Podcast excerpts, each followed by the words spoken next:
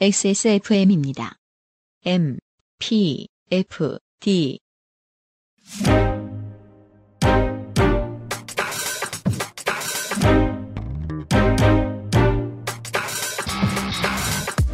이현파입니다. 이번 주에 앰플리파이드 팟캐스트 23년 7월 20일 롤링스톤 매거진이 내놓은 한국 대중음악 사상 가장 위대한 노래 100곡을 훑어보고 이제 막 관심을 가지게 된 해외 저널리즘이 선택한 것과 그렇지 않은 것들을 찾아보겠습니다. 이번 주 차트 시간에는 미국 극우의 초신성이 된 제이슨 알딘을 만나보죠. 23년 8월 둘째 주 앰플리파이드 팟캐스트입니다. 호스트 유승균 PD 나와주세요. 좋은 하루 되셨습니까? XSFM과 앰플리파이드의 앰플리파이드 팟캐스트 두 번째 시간입니다. 우리의 이선발 이현파 크리에이터와 함께 있는데요. 이현파 크리에이터 저 저한테 주셨던 롤링스톤 매거진의 한국 대중음악 사상 가장 위대한 노래 100곡 스포일러를 합시다. 1위가 소시의 Gee이고요. 100위가 악뮤의 200%입니다. 그렇습니다. 비관적인 사람이라면 여기까지만 들으면 에이 알아보고 싶지 않다 하는 생각이 들고요. 저는 대체 필진하고 편집부가 무슨 개고생을 했을지 너무너무 알아보고 싶습니다. 잠시 후에 만나 보시죠. 이번 주 첫 곡부터 듣고 시작하겠습니다. 지난 7월 말에 우리 곁을 떠난 토니 베넷. 네. 의 노래들을 뒤져보다가 토니 베넷과 에이미 와인하우스의 2011년 곡을 들고 왔습니다. Body and Soul입니다.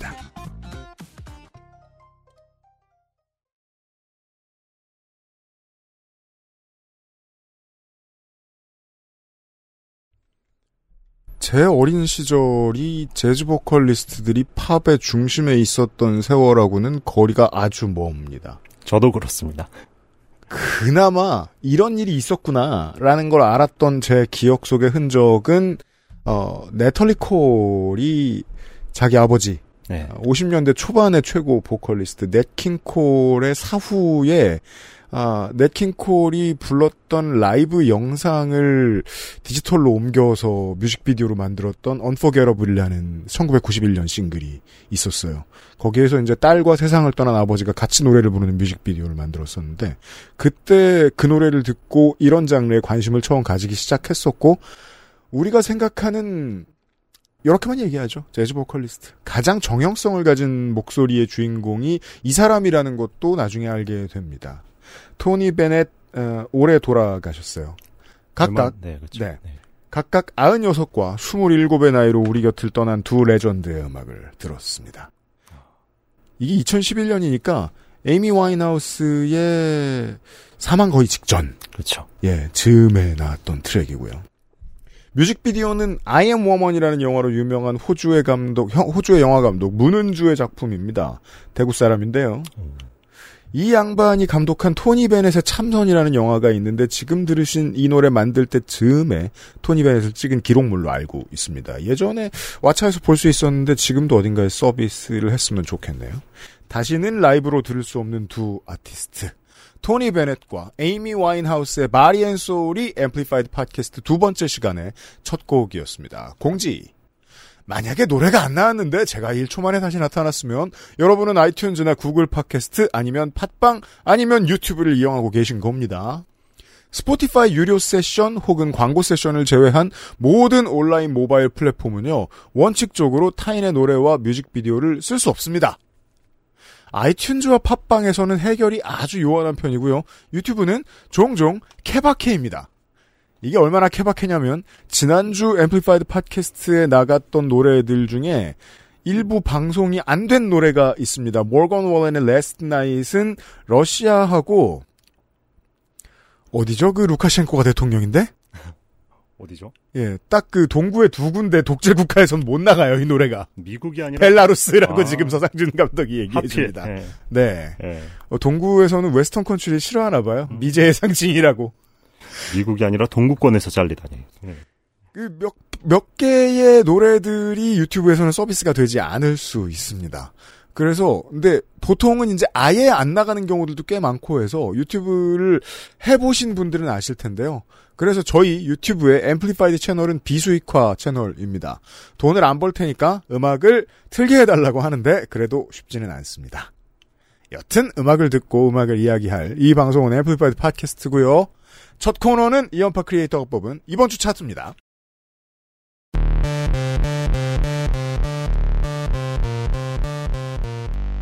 두 개의 차트를 뽑아 오셨습니다. 하나는 빌보드 싱글 차트고 하나는 빌보드 글로벌 차트라고 있어요. 맞습니다. 그 그렇게 설명을 해주더군요. 빌보드에서는 미국을 제외한 시장의 차트. 맞아요. 그래서 excluding USA입니다. 라고 합니다. 우선 빌보드 핫백부터 보시겠습니다. 이건 미국도 들어간 차트입니다. 10위는 올리비아 로드리고의 뱀파이어, 9위는 정국 피처링 라토의 Seven, 8위는 니키 미나즈 아이스 스파이스 그리고 아쿠아의 Barbie World입니다. 아쿠아는 우리 세대가 알고 있는 Barbie Girl을 부른 그 아쿠아입니다. 7위는 트래비스 스캇 배드버니 위켄드의 K-pop입니다. 설명할 게 많네요. 이 K-pop의 K는 코리아가 아니죠. 케타민이고요. 마약입니다. 그 싱글 자켓에 들어있는 그 빨간 사탕이 있는데 그게 뭔가를 의미하고 있는 것 같습니다. 실제로 그래서 케이팝을 비하한 것 아니냐는 그런 여론도 많이 있었고요. 네. 근데 저는 그게 이제 여론이 성급하다. 아, 함부로 시사면과 문화면이 만나면 안 된다고 생각하는 게 시사면에 노는 사람들은 쉽게 화내요. 뭐하러 화를 냅니까? 그냥 케이팝이란 단어가 유명하니까 쓴 거지. 저도 그렇게 보는 게 애초에 대단한 의미를 두고 만든 곡도 제목도 아니라는 생각이 들거든요. 그냥 네. 마약 노래입니다. 미국의 흔한. 네, 그렇습니다. 네. 네. 무시하고 지나가는 게 신경 쓰일 때 할 수 있는 가장 좋은 반응이에요. 6위는 테일러 스위프트의 Cruel Summer고요. 5위는 레마와 셀레나 고메즈의 Calm Down인데요. 아, 오늘 할 얘기 많네요. 레마는 어 제가 이제 30대 때 들었던 어 2000년대 중반에 미국의 제일 유명했던 가수 에이칸 하고는 분위기가 좀 다릅니다. 에이칸은 부모님이 미국으로 넘어와서 자라난 2세대 세네갈인이었는데 레마는 지금도 나이지리아에 사는 걸로 알고 있고요. 라고스 대학교를 나왔고 나이지리아에서 음악을 배운 사람입니다. 그래서 이제 미국의 라디오에서는 아프로비츠의 왕자님 이렇게 부르더라고요. 요런 과정이 있었겠죠 아마도. 예전하고 다르게 어, 아프리카 동부의 구매력이 이 선수를 충분히 띄워줄 수 있었고 그리고 자라난 시장성이 미국으로 역수입될 수도 있었다. 라는 걸 상징하는 가수라서 어, 레마의 앞으로의 활동이 중요한 이유가 되겠습니다. 그리고 4위는 아이고 이거 읽기 거나의 끼우민이고요. 3위는 Luke Combs의 Fast Car, 2위는 모건 월런의 Last Night, 1위는 제이슨 엘든의 Try That in a Small Town입니다. 3위부터는 죄다 컨트리고요. 모두 컨트리죠. 예. 미국 차트 혹은 미국을 포함한 차트고요. 그리고 동일 빌보드 글로벌 차트 보시겠습니다. 미국 빠진 차트입니다. 10위는 올리비아 로드리고의 뱀파이어, 9위는 요아소비의 아이돌. 이건 일본이랑 한국이 사준 건가요? 8위는 데이브 앤 센트럴 씨의 Sprinter, 7위는 빌리 아일리시의 What Was I Made For, 6위는 트래비스 스캇 배드버니 위켄드의 K-pop, 5위는 두아 리파의 Dance the Night, 4위는 뉴진스의 ETA, 3위는 마이크 타워스의 LALA, 2위는 뉴진스의 Super Shy, 1위는 정국 피처링 라토의 Seven입니다. 라토 뭐라고 불렀죠? 원래 이름 미스 물라토. 맞아요. 미스 물라토. 네. 아직 어린 래퍼고 사실 이것도 아니 아까 그 끼우민 얘기할 때도 제목에 욕이 들어가면 못 읽어요. 근데 이 물라토라는 단어는 특정 인종 앞에 쓰면 안 되는 단어거든요. 아, 그렇군요. 근데 본인 이름을 저리 지어버리니 그게 힘들어요. 이게 이제 90년대에 그 West Coast 갱스터 랩 그, 그 이런 거 공부하고 이럴 때 N 단어 들어간 이름들이 너무 많아가지고 힘들었는데 거의 그 수준인데 어, 이 양반이 작년에 인생 최고의 버스를 탔다고 생각했습니다. 사람들은 머라이어 캐리하고 같이 트랙을 내놨던 게 이제 빌보드 핫백 1위를 한번 차지하는데 어 아니었죠. 인생 더 큰 버스는 아직 오지 않은 상태였습니다. BTS is here. 이번에 정국이라는 버스에 올라타서 다시 한번 1위가 됐습니다. 그래서 올해 처음으로 빌보드 핫백 차트 1위에 오른 래퍼가 라토가 됐어요. 예. 이게 이제 미국 힙합이 힘을 못 쓰고 있다는 증거이기도 하고요. 그 대신 컨트리가 1, 2, 3위를 차지하고 있고요. 게다가 이건 정치하고 너무 많이 관계가 있습니다. 이번 주에 두 차트에서 이현파 크리에이터가 뽑아온 노래는 정국의 노래가 아닙니다. 라디오에 많이 들으실 수 있고요. 뭐죠? 제이슨 알딘의 Try That in a Small Town입니다. 듣고 오겠습니다. 제이슨 알딘의 Try That in a Small Town을 듣고 왔습니다. 전 마치 그런 기분이에요. 그 대한민국 라디오 방송에서 1980년대 말에 엔더뷰웨이의 노래를 틀었다면 어떤 기분이 들었을까? 제가 그만큼 걱정스럽습니다, 지금. 음, 네. 굉장히 공격적인 노래 아닐까라는 생각이 들고 음. 미국에 가보지 않았습니다만 음. 굉장히 미국 냄새가 강력하게 어, 그렇습니다. 짙게 나는 컨트리 락이었습니다. 네. 음. 어, 사실 이 곡은 나왔을 때는 순위권과는 굉장히 거리가 있던 곡이었어요. 역주행했습니다. 그렇죠. 근데 이 곡의 인기는 사실 음악 외적인 것과 관련이 좀 많이 있다고 봐야겠죠. 음. 이 곡의 뮤직비디오가 공개됐을 때 네, 이 뮤직비디오에 등장하는 내용들 때문에 굉장히 비판의 여론이 짙었고 맞습니다. 심지어 그 컨트리 전문 케이블 채널에서는 이 뮤직비디오를 이제 내려버리고 상영하지 않기로. 예 네. 그러기까지 했었죠. 상당수의 지금 지역 라디오들도 그 행렬에 동참하고 있다고 들었습니다. 예 그렇습니다. 근데 오히려 이런 취소 문화가 이어지자 음. 뭐랄까요 제이슨 알딘의 이런 곡에 숨어 있는 의도에 동조하는 분들이 음. 오히려 굉장히 조직적인 소비에 나섰죠. 2020년대의 어, 문화적 현상 중의 하나입니다. 캔슬 컬처의 희생양은 장사가 됩니다. 맞습니다. 네, 이게 많이 달라졌죠. 그, 이 방송에서는 시사나 정치 얘기를 하지 않겠다고 마음먹은 지 어언 7일. 2회 만에 깨주셨습니다. 제가 선곡을 잘못했어요.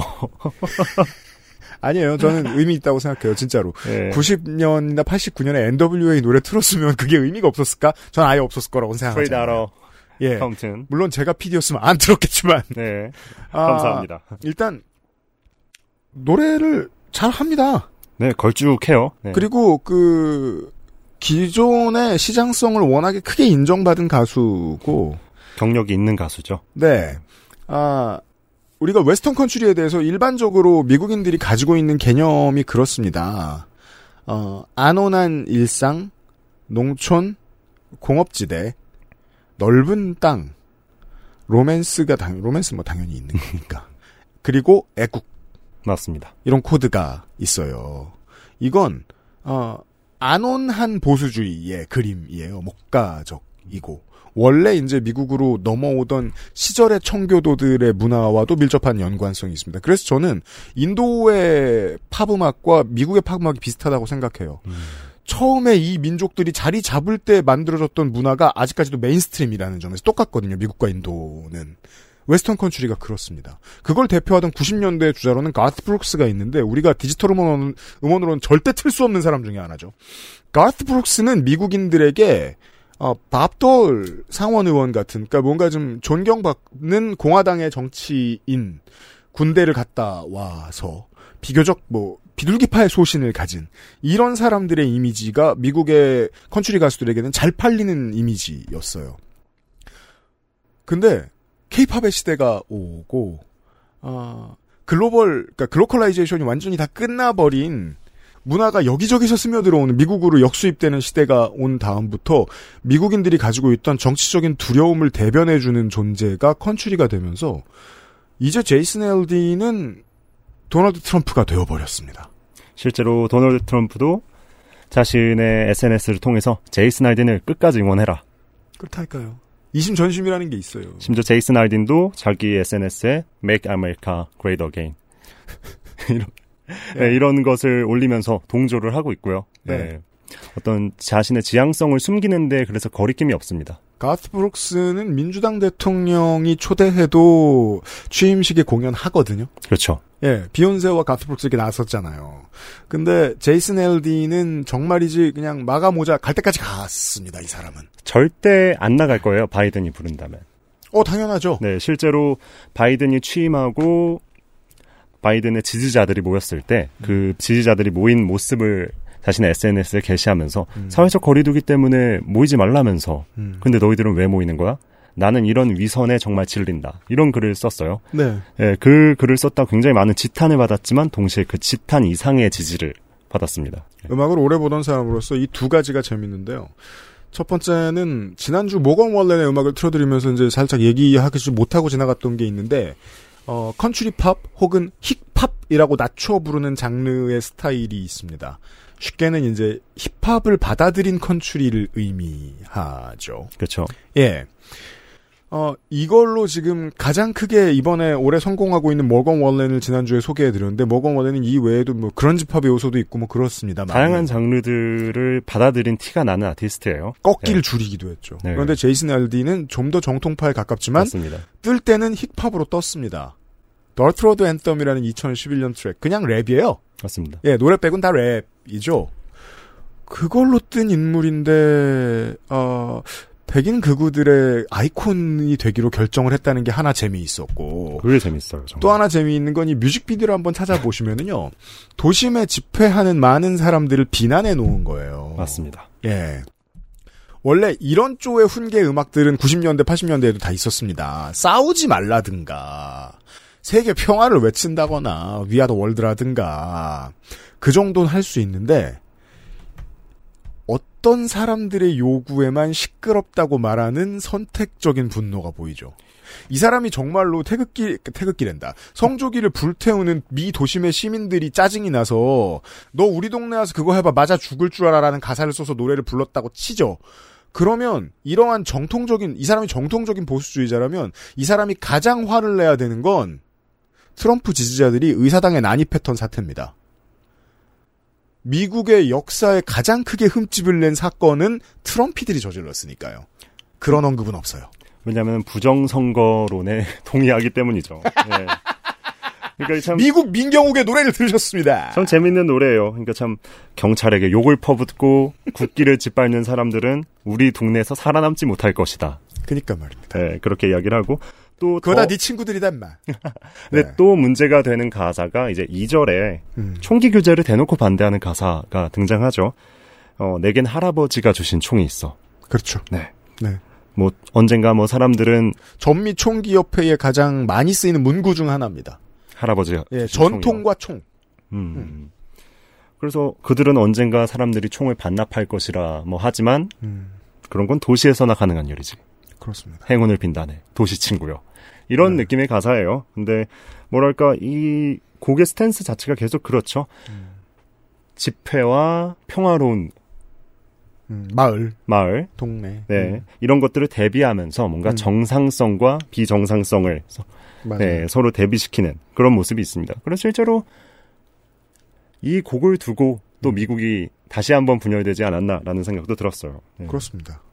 어, 전 세계가 정치적인 문제로 뒤숭숭하고 당연히 음악도 여기에 영향을 받은 음악들이 나올 수밖에 없습니다. 맞습니다. 왜냐하면 시장이 장이 거기 들어섰으니까요.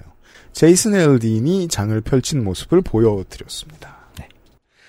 저희들은 광고 뒤에 이번 주에 이야기를 시작합니다. Amplified 팟캐스트는 global music distributor Fluxus에서 도와주고 있어요. 우리 오빠들 이번 신곡 대박이지? 외국에서도 대박 나겠지. 당연하지. Fluxus랑 같이 하잖아. Fluxus? K-팝의 해외 진출은 Fluxus가 함께합니다.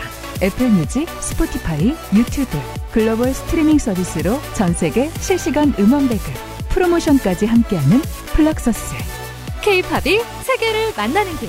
그 곁에 Fluxus가 있습니다. K-팝 number one supporter, Fluxus.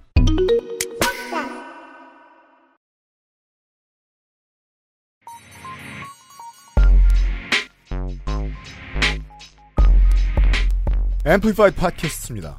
Rolling Stone이 지난달 말에 내놓았던 The 100 Greatest Songs in the History of Korean Pop Music. 왜 이걸 가져오셨습니까?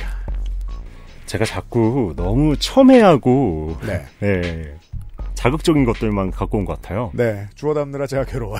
그러니까요. 제가 참 감당하지 못할 일들을 벌인 것 아닌가 하는 예, 죄책감과 자괴감이 첫 방송부터 쏟아지고 있습니다. 아니, 근데 저는 재밌는 게, 이런 분야의 매니아들, 그리고 글을 쓰고 싶어 하는 평론가들 분명히 대한민국엔 씨가 말라 있거든요? 제가 그걸 몇 번, 1년 내내 확인했거든요? 근데 이 롤링스톤의 이 리스트가 올라오자마자 갑자기 무덤에서 다 일어났어요. 이걸 뽑아 오셨습니다. 아, 노래들을 몇 개 뽑아 오셨는데, 얘기를 좀 해주시죠. 예, 정말 제 주관적인 음. 기준에서 네. 이거 재미있다 싶은 곡들 음. 그리고 그냥 내가 요즘 많이 듣는다 싶은 것들로 좀 골라봤습니다. 음, 네. 좋습니다. 네, 우선은 이제 뭐 롤링스톤에서 선정한 100개 리스트들을 보면 참 재미있는 점이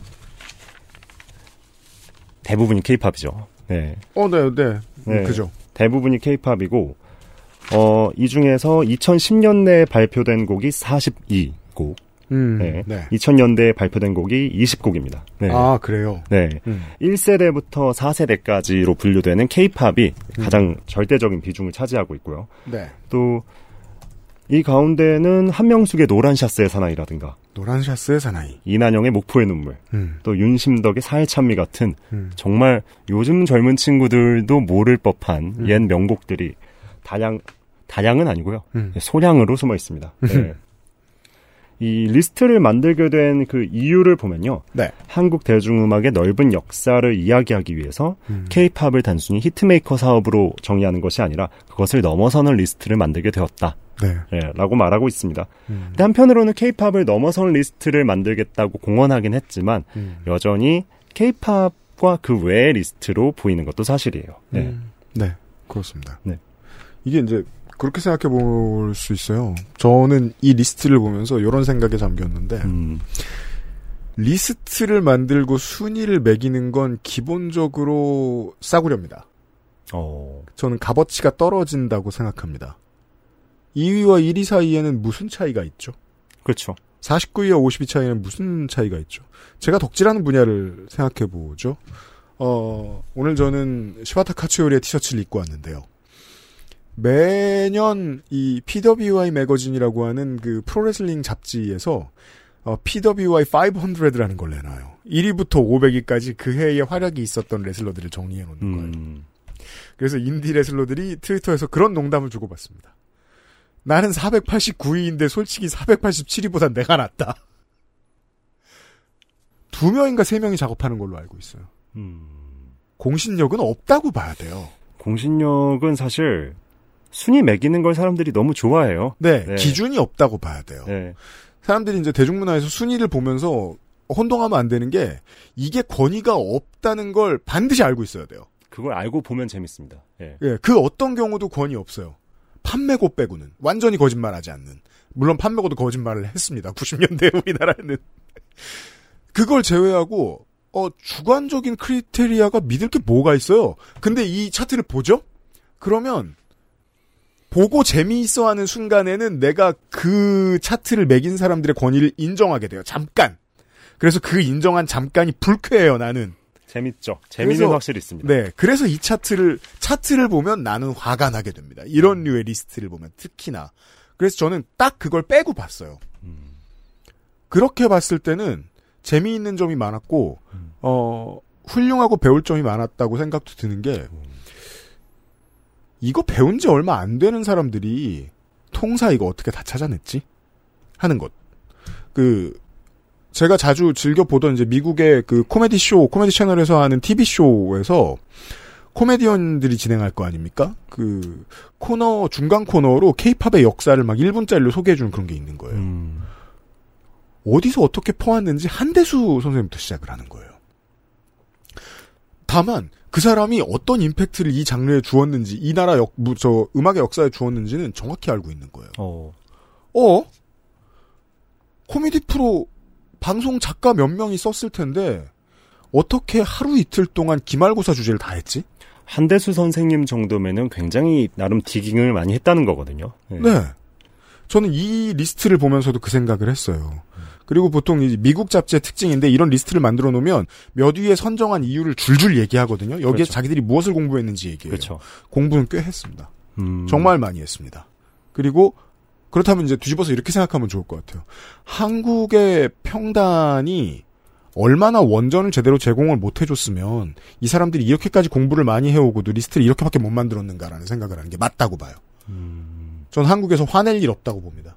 이렇게 노력한 초짜들에 대해서 말이죠. 반대로 또 저는 이미 꽤 괜찮은 리스트도 한국에서 나오지 않았나라는 생각도 들어요. 어, 한국일보였나요? 거기서 한국 대중음악 사상 가장 위대한 노래 음. 어, 순위를 매긴 적도 있었고 케이팝 리스트를 선정한 적도 있었거든요. 음. 근데 저는 개인적으로 이번 차트가 굉장히 재밌긴 하지만 음. 어 처음에는 일단 케이팝을 위주로 먼저 리스트를 아예 만들어 봤다면 어땠을까라는 생각도 조금 드는 것도 사실이에요. 예. 음. 예. 네. 편집장의 의도를 한번 역산해 볼 수도 있겠죠. 음. 그거 남들 다 하지 않아라고 제가 편집장이라면 한번 생각해 봤을 것 같아요. 케이팝이 아니라. 예. 네. 자, 몇 곡을 골라 오셨습니다. 우리 첫 곡 틀어도 되나요, 이제? 네, 그러면은 38위를 차지한 엄정화의 포이즌입니다. 저더러 모타운 레이블의 음악사적 영향과 아티스트들에 대한 얘기를 하라고 하면 10시간도 더 떠들 수 있습니다. 어, 저는 이 노래보다 벨빕 디보우의 포이즌을 훨씬 좋아해요. 다만 듣는 건 이 노래를 길거 길을 걷다가 노래 많이 갔다가 훨씬 많이 들으니까 어, 이 노래로 인해서 아, 영생을 얻게 된 사람이 3명 더 있습니다. 엄정화 말고도 아, 백업 댄서 김종민 음, 뮤직비디오의 남자 주인공 차승원 그리고 작곡가 주영훈이죠.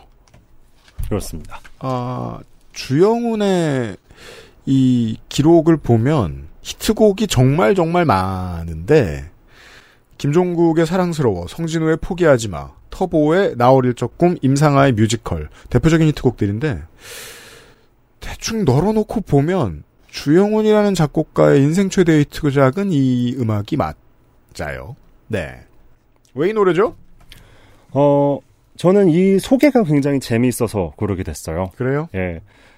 트로트와 테크노를 접목한 음악이라고 적혀 있는데, 음. 저는 사실 이 노래에서 트로트적인 요소는 발견하지 못했었거든요. 이게 00년대, 90년대부터 종종 발견하던 해외의 한국 음악에 대한 반응 중에 하나였는데, 저도 그래서 아직 궁금하고 답을 못 얻었어요. 어?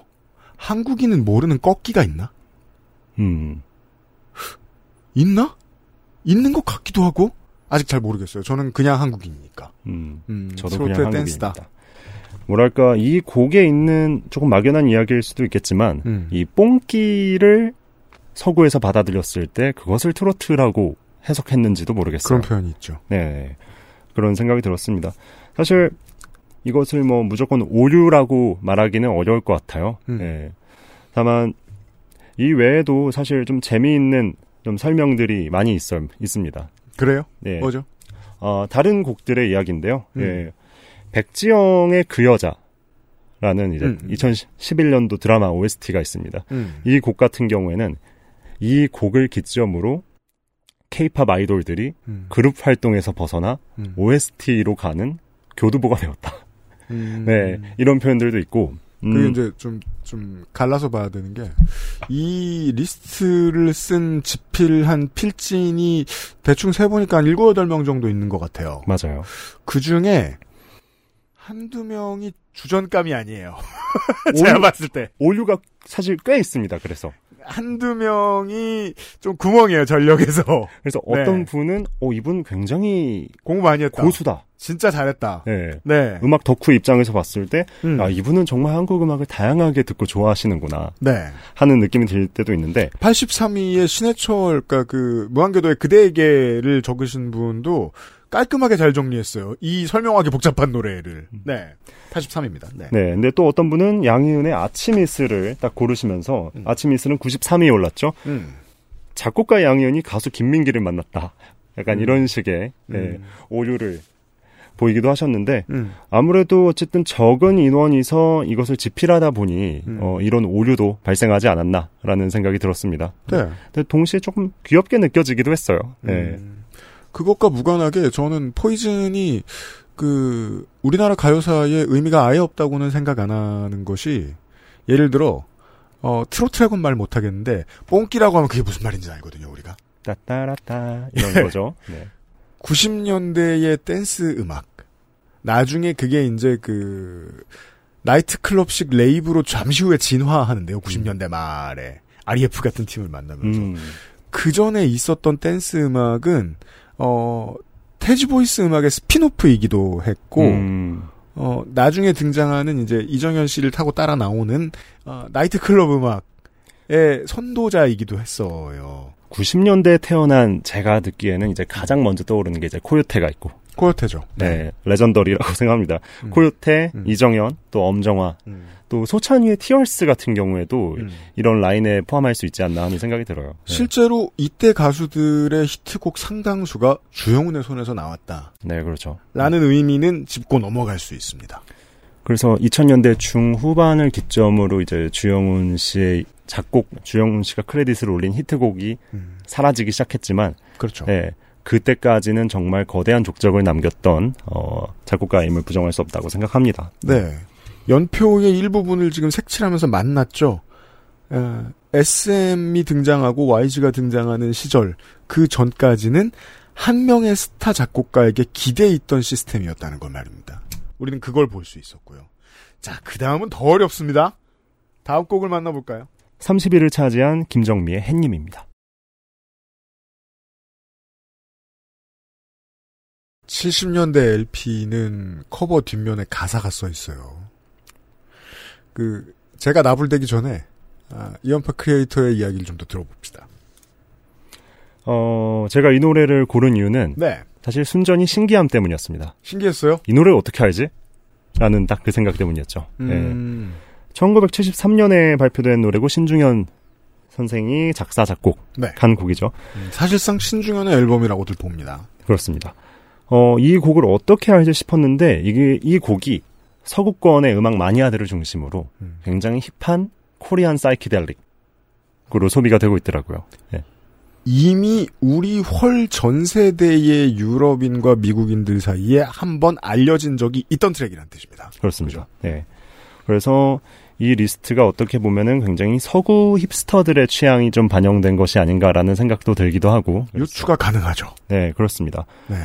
그래서 재밌는 점이 한국인 한국 음악 팬들이 이 노래는 당연히 있어야지 음. 하고 생각했던 가수나 노래는 없지만 음. 동시에 또 서구 음악 팬들이 가장 먼저 떠올리는 그런 명곡들이 포함되어 있는 것을 보면서 음. 또 이렇게 스- 바라보는 시선의 차이를 발견할 수가 있었어요. 거기 앉았는 사람이 소비하는 케이팝이 거기에 케이팝이 되는 거죠. 음, 그쵸. 네. 그러니까 우리가 뭐 저도 또 뭐 농구 보고 야구 보고 레슬링 보고 산 사람입니다만 한국 팬이 좋아하는 거 따로 있거든요. 음, 그 해석을 본다는 건 관광하는 기분이 때로 들기도 하고 저한테는 정말 이게 그 이 차트가 의미가 있었던 게 이 노래 때문이기도 한 게 예를 들면 어. 이 리스트에 있는 77위의 클래지콰이의 스위티 같은 경우에는 이렇게 표현을 해요. 시부야계의 한국적 해석 맞습니다. 이라고 이야기를 합니다. 사실 클래지콰이라는 뮤지션에게 많은 매니아들이 물어본 걸 거예요. 당신 시부야계냐? 제가 클래지콰이여도 클래지콰이 할아버지여도 거기다 대고 yes no를 말하지 않을 겁니다. 뭐하러 굳이 거기 들어가요? 그냥 해석의 영역에 남겨두는 게 맞지. 하지만 대충 그렇게 이해하거든요. 왜냐하면 싸이월드의 배경음악을 뭘 넣어야 하던 시절에 사람들은 시부야계 음악을 너무 좋아했고 그게 꼭 토와 테이나 플라스틱 판타스틱 머신하고 똑같을 필요도 없었거든요. 한국에 있는 싸이월드 배경음악 깔고 싶었던 사람들에게는 클래지콰이는 아주 좋은 대안이고 답안이었던 거예요. 도어스와 지미 핸드릭스가 60년대 중반에 새로운 세상을 만들어냅니다. 사이키델릭 락의 세상을 만들어내요. 그리고 그걸 신중현이 새롭게 펼치죠, 한국 음악으로. 신중현이 펼쳤던 사이키델릭 락의 역사는 엄청나게 짧습니다. 이것도 정치랑 관련이 있죠. 왜냐하면 한 번 박정희가 다 잡아들이라고 했기 때문이었죠. 누군가가 그런 얘기를 했겠죠. 사이키델릭 락이라는 게 마약하고 하는 거래요, 각하. 그래, 족쳐. 해서 그때부터 신중현의 역사도 잠시 끊기고 사이키델릭 락의 한국 역사도 완전히 끊겨버립니다. 장기하 같은 리트로 뮤지션들이 되살리기 전까지. 그 진수로서 평가를 세계 어딘가에서 어르신들이 하고 있는 음반이 이 김정미의 앨범이었다는 거죠. 그렇습니다. 그리고 네. 또 사이키델릭 얘기가 나와서 말인데 40위권에는 또 산울림의 아니 벌써가 포함되어 있기도 해요. 산울림을 빼고 말하기 어려우니까요. 그럼요. 한국 음악을. 그럼요. 빼놓을 수가 없죠. 네. 어, 그래서 김정미의 햇님 같은 경우에는 최근에 이런 롤링스톤의 차트에 포함됐다는 것 외에도 음. 어, 서구 음악 팬들의 관심이 또 집중 어, 증명되었던 케이스가 있는데 음. 얼마 전에 래퍼 빈지노가 노비츠키라는 그렇죠. 앨, 네, 앨범을 냈죠. 근데 이 앨범에 수록된 산소라는 곡이 있어요. 네. 근데 이 산소에 김정미의 햇님이 interlude 트랙이죠. 그렇죠. 샘플링이 되었습니다. 샘플링이 되었는데 이 곡을 넣게 된 계기가 음. 독일 작곡가가 이 노래를 음. 좋아했기 때문이었어요. 저는 이제 한국 평단과 이 이제 필진들의 롤링스톤의 필진들의 시너지가 있었다고 보는 것이 한국 대중음악 100대 명반 리스트에 원래 이 음반이 없었어요. 그랬다가 이게 2018년인가 2019년에 들어갑니다. 새로 재조명을 이때 다시 하게 됐던 거죠. 이때 이제 증언해줄 매니아들이 어딘가에 나이든 분들이 남아 계셨을 수도 있고요. 그리고 또 하나 재밌는 건 어, 군사 정권 시대를 살았던 청취자 여러분들이 알고 계시는 아름다운 강사는 이선희 씨의 노래인데 리메이크 곡이죠. 그렇죠. 원곡은 이 앨범에 들어가 있고 아, 제발 건전가요를 하나 만들어 오라는 군부 정권의 강압에 신중현이 마지못해 만들었던 노래가 바로 아름다운 강산이었습니다. 그래서 오히려 더 저항적으로 들릴 때도 있습니다. 예. 그니까요. 네, 저 그게 무슨 기분인지 알아요. 그 재미가 있어요. 예. 그 기획자나 A&R이 사랑 노래 써오라 그러면 사랑 노래 안 쓰고 싶거든요. 음, 예. 아, 이 음반은 한번 다들 들어보실만 합니다. 너무 좋습니다. 네. 자, 이번 주의 이야기, 거봐요, 음악 얘기 할 얘기 많다니까요, 이렇게 들고 와도. 제가 할 얘기가 있을까 되게 걱정을 많이 했는데 예, 끊임없이 뽑아지고 있습니다. 저는 이 노래에 대해서 할 얘기 없습니다. 왜냐면 겸손하게 있기로 했거든요. 예, 19위를 차지한 뉴진스의 디토입니다. 모르긴 몰라도 다음 주에 김영대 평론가가 이 팀 이야기를 한참 할 거라서. 그렇습니다. 네. 저는 뭐 여러모로 가만히 있겠습니다. 저도 역시 길게 언급하지는 않으려고 합니다. 왜 골랐어요? 네. 좋아서요. 너무 좋아서. 좋아합니다. 예, 다 다음 주에 일본에서 볼 예정인데 굉장히 아, 그래요? 그렇습니다. 일본에 가는 서머소닉 페스티벌에서 대낮 12시에 뉴진스가 야외에서 공연을 합니다. 이현파 creator는 큰 공연 보러 다니는 게 인생의 절반쯤 돼 보입니다. 제가 거의- 지금까지 파악한 바로는 그래요. 거의 그렇습니다. 그게 네. 큰 즐거움을 주는데요. 음. 어쨌든 이런 결산 차트들을 보면은 저는 차트 전체를 관통하는 시대 정신이 있다고 생각해요. 아, 네. 근데 2020년에 롤링스톤이 가장 위대한 앨범 차트를 개정했을 때그 음. 차트의 주인은 여성과 흑인 음악이었습니다. 음, 예. 음, 음, 네. 근데 이번 한국 역사상 가장 위대한 노래들의 핵심은 결국 케이팝이죠. 그렇죠. 예, 그래서 저는 이 케이팝 위주의 차트에서 또 가장 중요한 그룹 이 뉴진스라고 생각을 해서 또 이 노래를 뭐 당연합니다. 그렇습니다.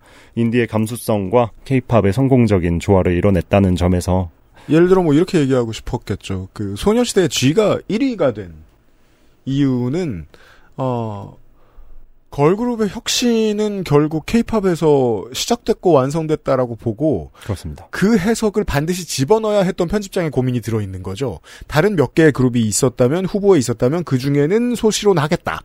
라는 결론을 미리 정해뒀던 거예요. 그래서 저는 그거는 마치 매트릭스 시리즈의 결말이 기독교적인 거랑 똑같다고 생각해요. 그래, 그건 네 맘대로 하세요. 이미 정해져 있는 네, 그건 맘대로 하세요. 다만 나머지를 보면 좋죠. 많이 강조돼 있는 구두점에는 계속해서 뉴진스가 등장을 한다는 점을 그렇습니다. 지적해 주셨습니다. 새로운 케이팝의 새로운 가능성, 또 걸그룹의 새로운 가능성을 보여주고 있는 팀이라는 평가를 받고 있고요. 네. 또, 그 선정의 변을 보면은 볼티모어 클럽하우스와 Y2K 흑인 걸그룹을 음, 모두 소환하면서 그죠? 극찬을 하고 있습니다. 예. 네. 어느샌가 Jersey club의 대표 아티스트처럼 돼버렸기 때문에 뉴진스는 저는 이 점이 재밌는 게, 네. 어, 어쨌든 sub 장르의 요소를 적극적으로 수혈하면서 음. Jersey club이라는 단어에 들어봤을 법한 음악 팬이 사실 몇이나 됐을까 싶어요, 이전에는. 네. 예, 근데 이 sub 장르에 익숙하지 않은 팬들에게 음. 그냥 직관적으로 단어를 몰라도 다가오게 하는 거예요. 아, 그렇죠. 이런 드럼 패턴, 아, 이런 게 Jersey club? 네. 예. 그래서 그런 식으로 다른 음악도 다가올 수 있게 했다는 점에서 전 음. 디토의 공도 굉장히 크다고 생각을 합니다. 네. 어, 틱톡 소셜의 시대에 가장 걸맞는 짧고요. 마치 우리 이제 차트 이야기할 때 어, 마가 극우의 시대에 제이슨 엘든이 얼마나 어울리는 사람이 되었는지를 말씀드렸던 것처럼 말입니다. 네. 아. 안티테제 같기도 해요. 그래서 어떻게 보면은. 네. 정말 양면이에요. 데칼코만이에요. 네. 어, 네. 나쁜 뜻은 아닙니다. 제이슨 뉴진스 알딘과. 네. 제이슨 알딘과 뉴진스. 뉴진스 파이팅! 다음 주에 다시 한번 얘기하겠고요. 어, 조금만 시간을 내서 이 차트 나머지 몇 개를 좀 볼게요. 저는 77위에 솔리드의 이 밤의 끝을 잡고가 있어요. 네. 저는 진짜 이 차트를 통해서 한국 스- 음악사 많이 공부했구나라는 생각이 드는 게 음, 실제로 그 미팔군 음악의 시대를 벗어나면 한국 시장의 문을 한국 팝 시장의 문을 연 최초의 한국계 미국인 그룹으로는 솔리드를 봐줘야 되거든요. 이 양반들이 처음에 이제 처음부터 한국 활동을 하려고 마음을 먹었던 건 아니고 LA에서 활동을 할 때 동양인 아이돌 그룹의 뭔가 원형 혹은 화석 같은 대만계 미국인 밴드 LA 보이즈라는 팀이 있어요. 음. 이 팀의 곡을 쓰면서 정재훈 씨가 썼을 거예요, 아마. 그러면서 활동을 시작을 하다가 어떻게 얘기가 나왔는지 한국으로 한번 가보자 하고 무작정 부딪혔고 그 뒤부터 성공작들이 엄청나게 수입되죠. 오렌지 카운티로부터.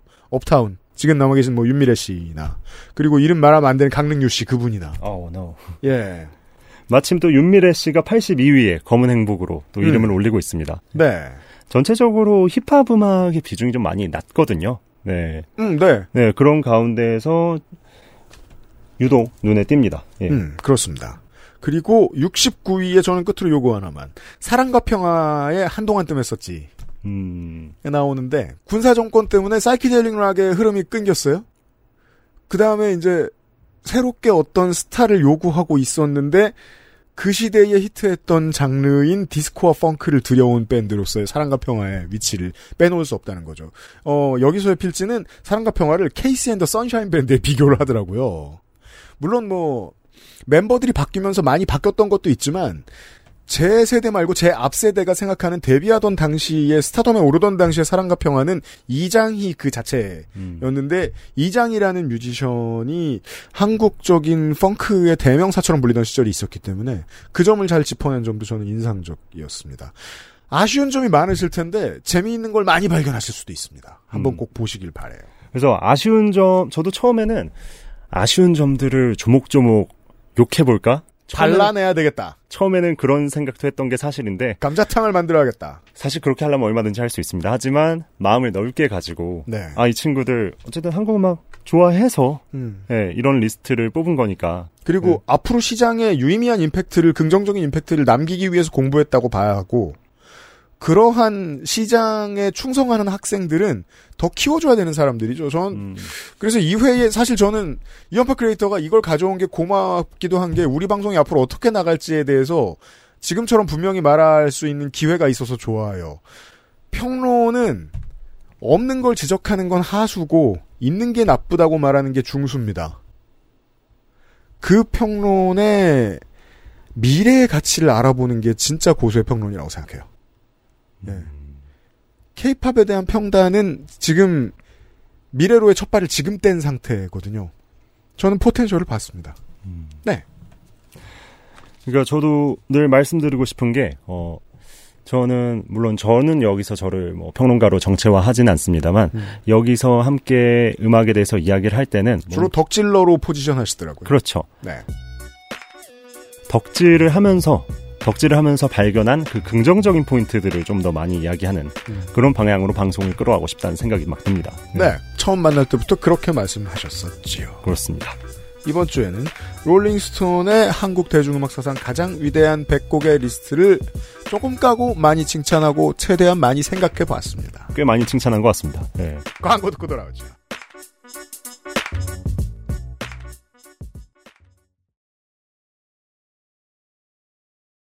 플럭서스 Distribution. 7월 하반기와 8월 상반기의 플럭서스 발매작들을 소개해드리겠습니다. 달의 하루의 순혈주의자. 이 오늘의 그대는 나의 열대야 돼 모스크바 서핑클럽 피처링 김옥희의 프로젝트. 87댄스의 청색 동경입니다. 애플 뮤직, 스포티파이, 유튜브, 글로벌 스트리밍 플랫폼에서 만나실 수 있습니다. 케이팝이 세계를 만나는 길. 그 곁엔 언제나 K-팝 넘버원 서포터 플럭서스 마지막 코너는 From the Vault입니다. 창고에서 옛날 음악을 꺼내와요.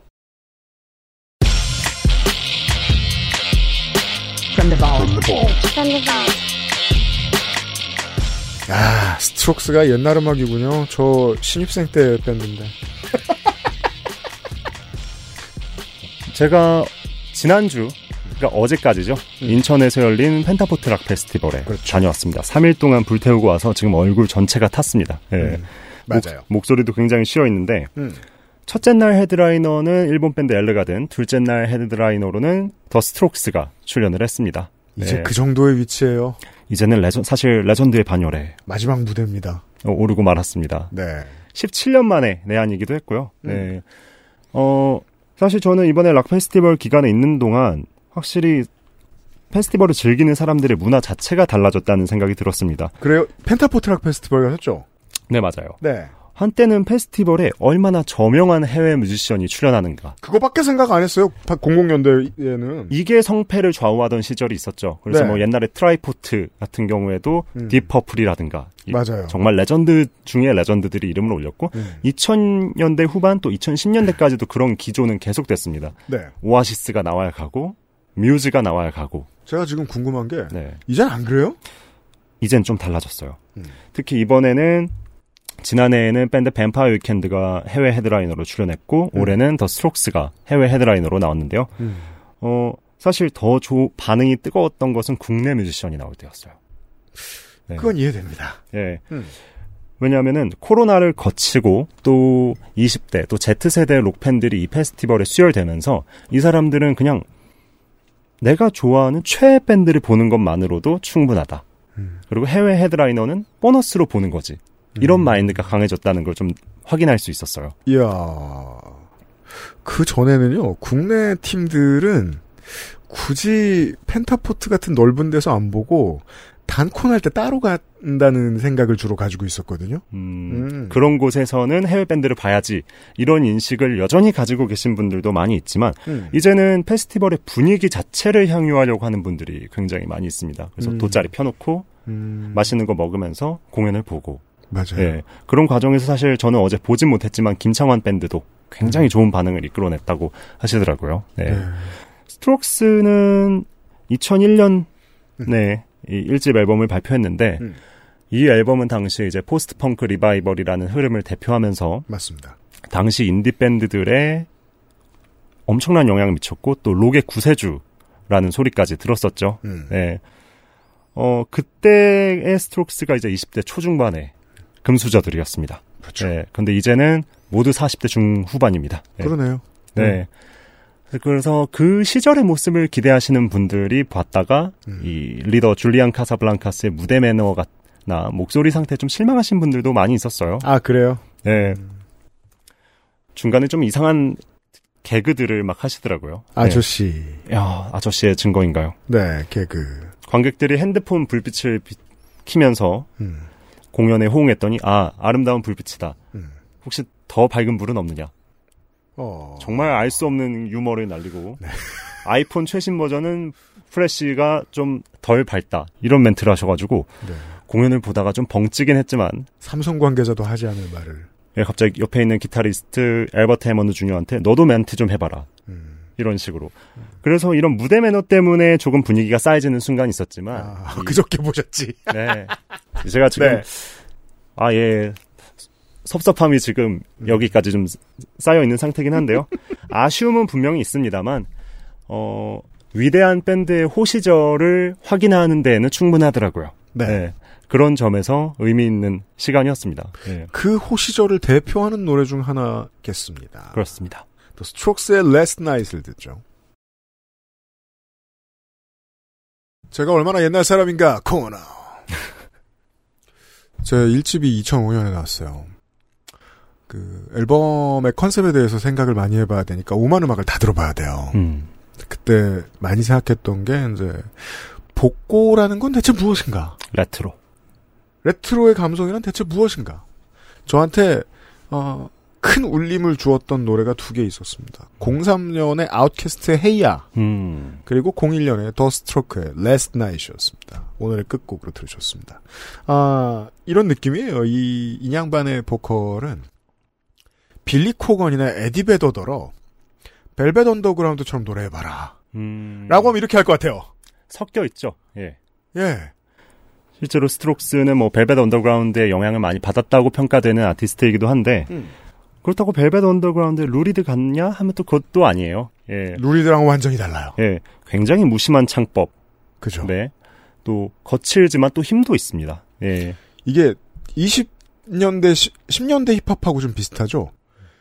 이유 있게 힘없는 정말 힘이 없어요. 보컬. 네. 네. 네. 저 사람 힘이 없어 힘이 없네가 아니라 어떻게 해야 저렇게 힘 없어 보이지? 라고 궁금하게 힘 없는.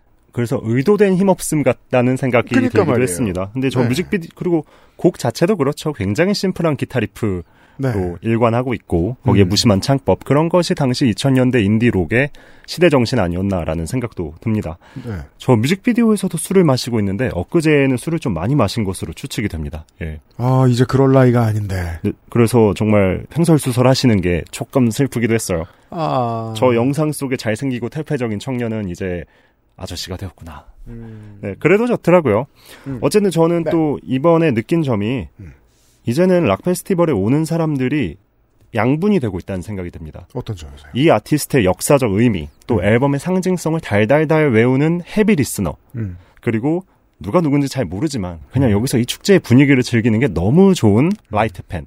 음. 근데 이 중에서는 후자의 비중이 압도적으로 더 커질 거라고 생각을 하고요. 오. 저는 그거를 이번에 느꼈습니다. 음. 예. 그리고 이렇게 시대가 변하고 있구나. 음. 물론 저는 처음 페스티벌을 간 게 2013년이었는데 음. 그때와 비교해도 온도 네. 차이가 좀 많이 납니다. 예. 음. 국내 뮤지션에 대한 애정이 애정과 반응이 그때와 비교할 수 없을 만큼 커졌어요. 음. 그래서 앞으로도 이렇게 변화하는 모습들을 놀러 가서도 체크를 해야겠구나라는 생각이 들었습니다. 네.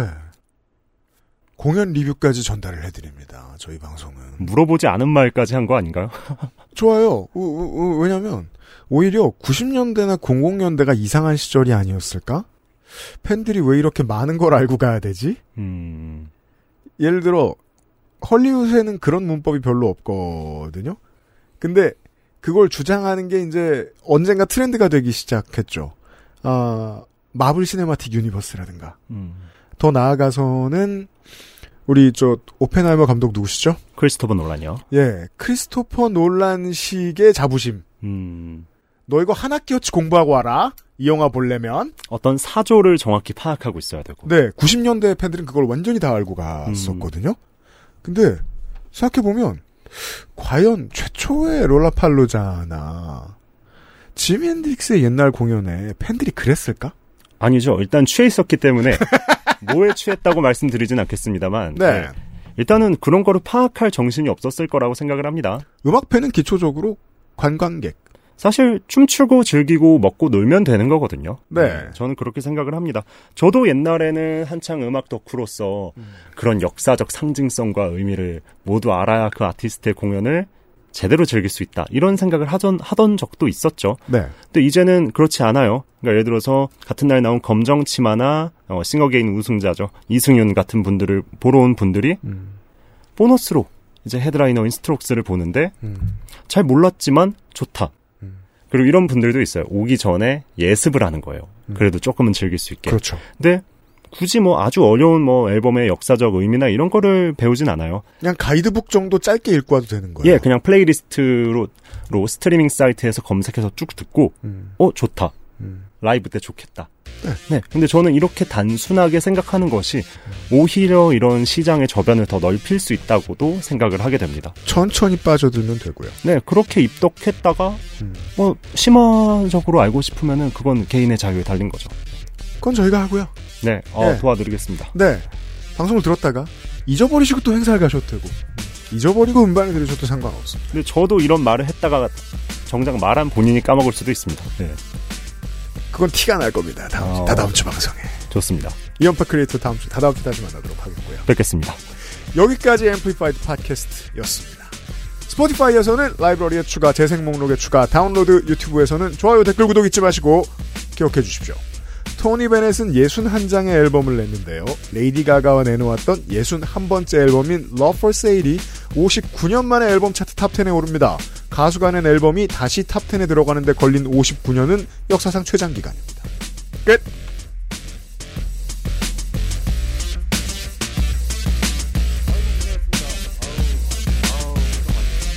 XSFM입니다. M, P, F, D,